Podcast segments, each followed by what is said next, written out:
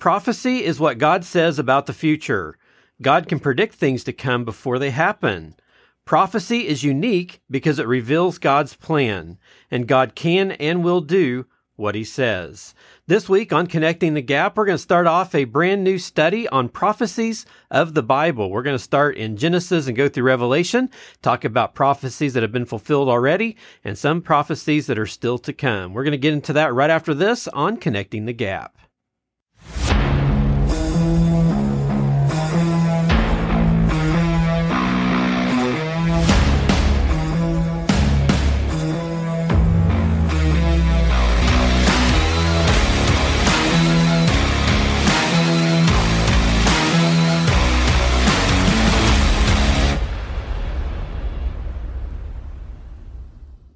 Welcome to another week of Connecting the Gap. I'm Daniel Moore, your host. Thank you for joining me. Go to my website, connectingthegap.net. All of my uploads are there for my podcast and then my blog that I write weekly is also located at that website. And you can also check out my YouTube channel as well. You can subscribe to any of those to the YouTube channel, the podcast, or my blog. And I just encourage you to do so each week as I put out a new podcast or a new blog.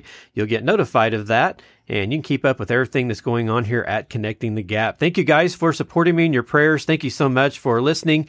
Hopefully you'll learn something from what we're getting ready to go through, what we've already been through in the past. I've already learned a lot myself. It's all learning process for all of us as we study God's Word. So as I said, this week we're starting off a brand new study. This is going to be an extensive study. It's going to probably take some time to get through it. This is a study about prophecies of the Bible. Prophecies have always intrigued me a little bit. And it's been really interesting to be able to look at the prophecies in the Old Testament that have already been fulfilled and to see when and where that happened and to know that there's prophecies that are coming up in the future. And we can know that because the prophecies of the Old Testament and some of the New Testament that have already been fulfilled that was prophesied in the Bible, then we know that those prophecies coming up in the later future in the Revelation times will definitely happen as well. So this week, what we're going to do is just kind of get into an introduction a little bit about prophecy and why it's important and what we're going to be going through over the next months here as we work our way through this study. As I said at the beginning, prophecy is what God says about the future. God, He can predict things to come before they even happen. He's the creator of this whole world. He's the creator of us. So He knows exactly what's going to take place even into the future. Prophecy is unique because it reveals God's plans. God doesn't lay it all out by date and time. He doesn't sit here and say this is going to happen here and here and here, but he does give us a pretty good general idea of things that are going to happen and when they will happen. And then we can just sit there and kind of watch all of that take place. God can and will do what he says. God says, Remember the former things of old, for I am God, and there is no other. I am God, and there is none like me, declaring the end from the beginning and from ancient times things that are not yet done, saying, My counsel shall stand, and I will do all my pleasure. That's Isaiah 46, verses 9 through 10.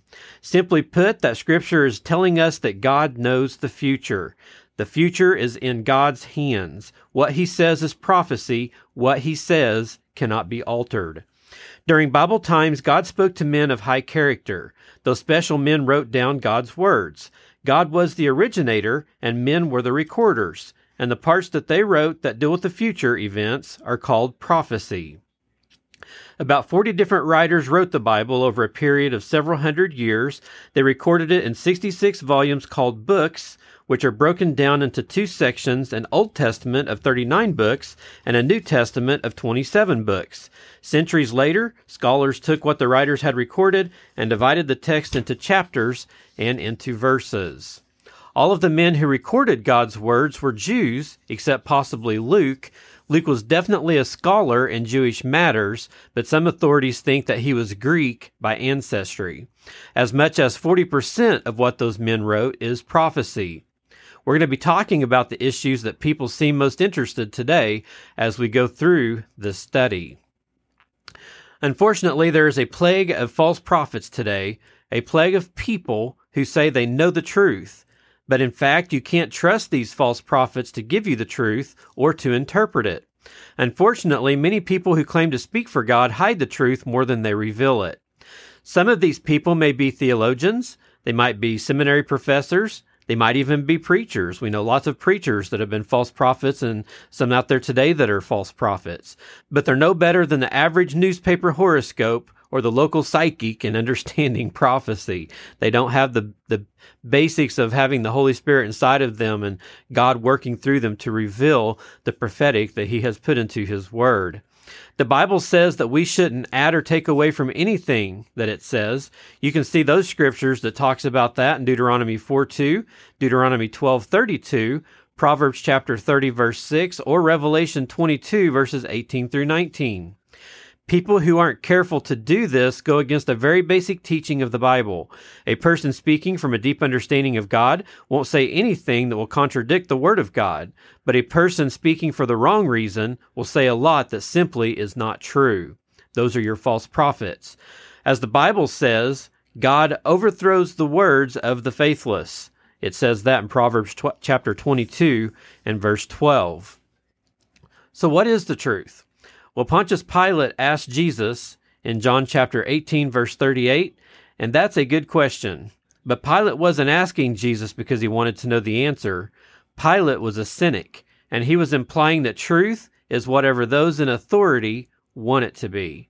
But truth is not what whoever's in a high position wants it to be. Truth is the Bible. When Jesus prayed, he said, Your word is truth in John chapter 17, verse 17. The bottom line is this the only modern day prophet worth listening to is the one who sticks to the Bible. Such a speaker or teacher believes the word and that it glorifies God.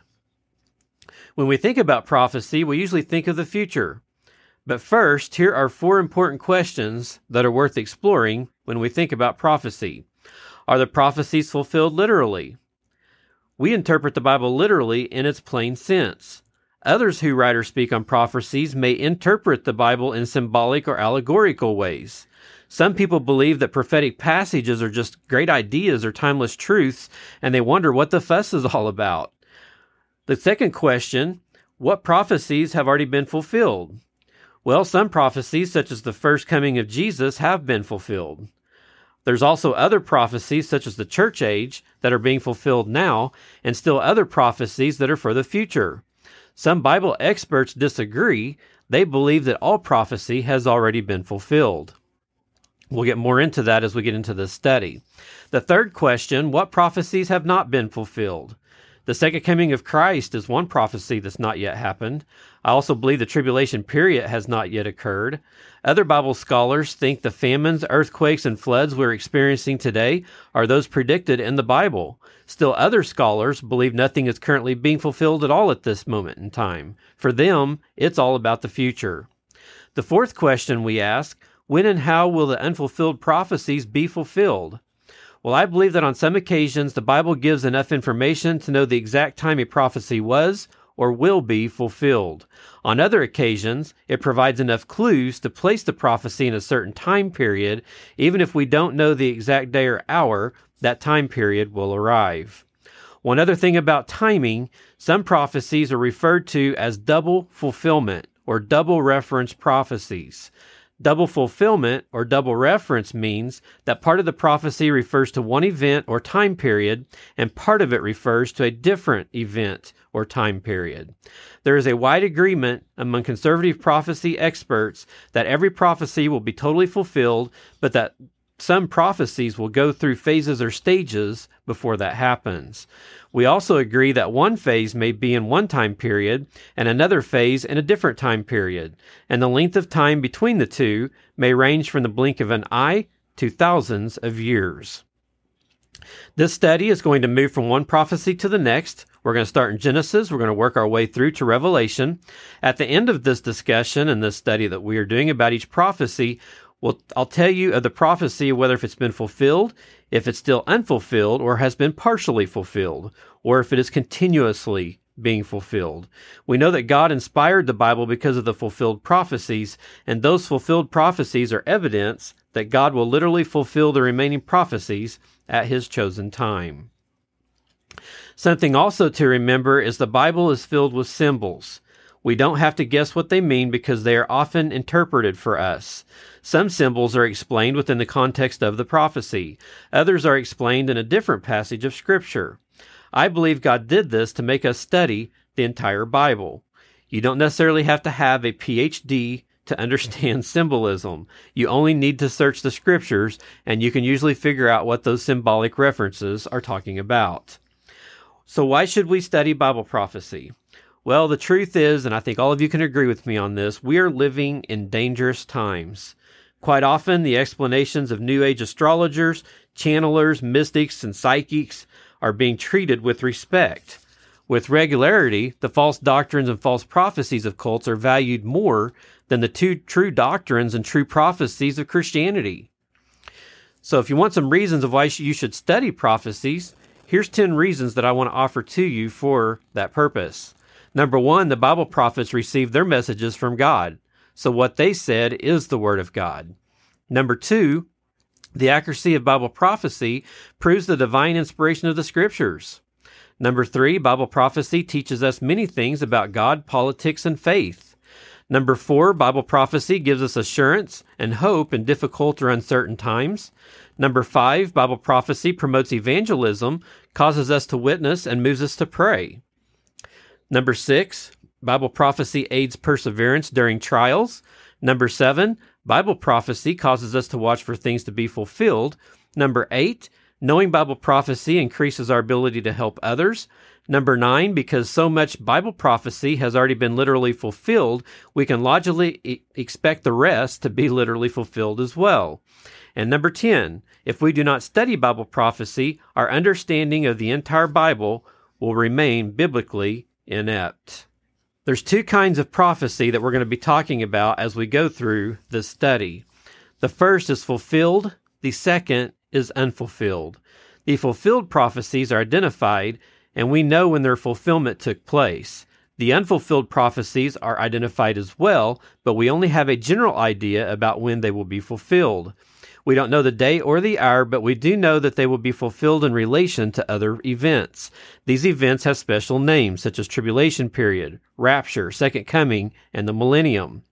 The tribulation period, Jesus was prophesying about the end of the age when he said, For then there will be great tribulation, such has not been since the beginning of the world until this time, no, nor ever shall be. That's in Matthew 24, verse 21. Contrary to what some say, the world is not moving toward a new world order characterized by peace, cooperation, and prosperity. In all essence, it's actually plunging toward distress characterized by calamities such as war, famine, pestilence, natural disasters, and death. This future period of distress is known as the tribulation period. According to the Bible, the tribulation period will be seven years long, and the last three and a half years are called the Great Tribulation period. We're going to be talking about more about this later once we start discussing Daniel's prophecies in the Word of God. The second term is rapture. There is a wide agreement among those who study Bible prophecy that several passages of Scripture teach a future resurrection of deceased church members, a sudden gathering of those who are still alive at that time, and a catching away of those people into heaven.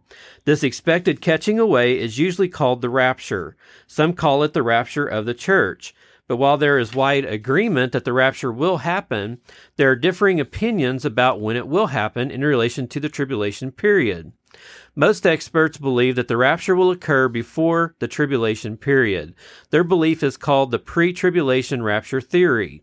A small minority of experts believe the rapture will occur at the middle of the tribulation period, and their belief is called the mid tribulation rapture theory. Another group believes the rapture will occur at the end of the the tribulation period, and their belief is called the post tribulation rapture theory we agree with the majority, or I do myself, in the study that we're doing, by taking the pre tribulation rapture position.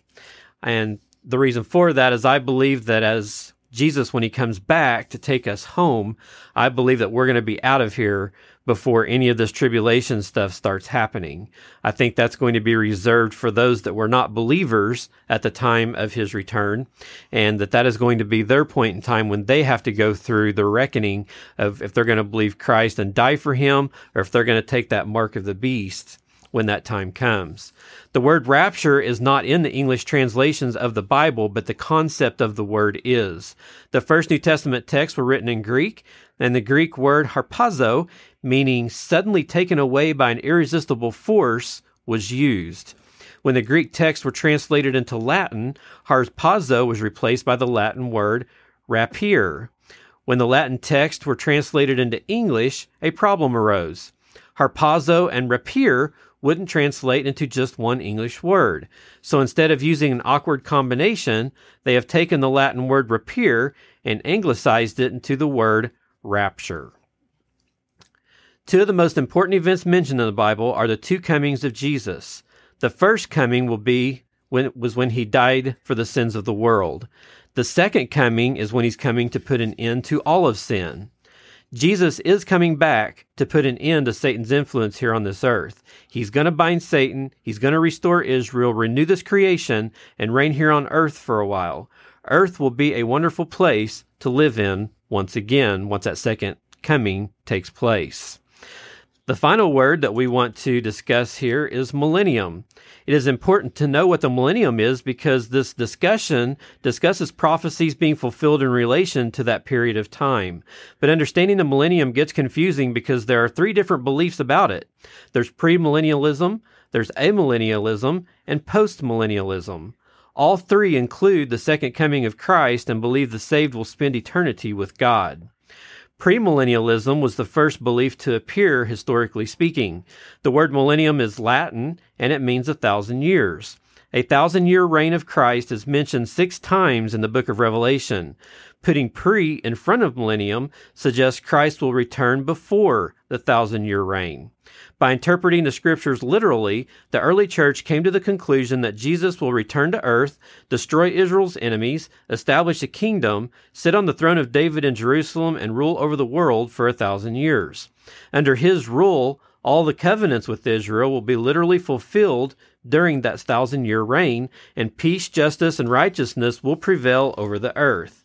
Premillennialists believe that in the distant future, after the kingdom is purged of sin, Jesus will turn it over to the Father, and it'll be merged with his kingdom. This is the view of many conservative Protestants and is the one that we're going to set forth with this discussion that we are going to be going through. Theories show the three main views of the millennium. All three views say society is in the church age, but postmillennialism says the church will convert the world before Jesus returns. Premillennialism and amillennialism believe in a rapture, but at different times, and postmillennialism doesn't believe in a rapture at all. Premillennialism is the only view to espouse a tribulation period, and millennial and amillennialism doesn't believe in an earthly kingdom. Amillennialism appeared about 300 years after premillennialism did. Putting an A in front of the word millennium means no millennium or no thousand years. Those who embrace amillennialism believe all the prophecies about Israel refer to the church, that the kingdom is the church, that the millennium is the church age, and that the new earth is heaven. They believe Satan was bound at the first coming of Jesus. Instead of Jesus coming to sit on the throne of David in Jerusalem to rule over the world, they believe we are in the millennium, or the church age now, and Jesus is ruling over the earth through the church. For them, the rapture is the second coming. This is the view of most Catholics and liberal Protestants. Postmillennialism did not surface until the 17th century. This belief ignores or explains away most prophecies. Postmillennialism suggests that the world is constantly getting better, that the whole world will eventually be Christianized, and that Christ will not come back until it is. Postmillennialism means Christ will return after the millennium after the world is Christianized.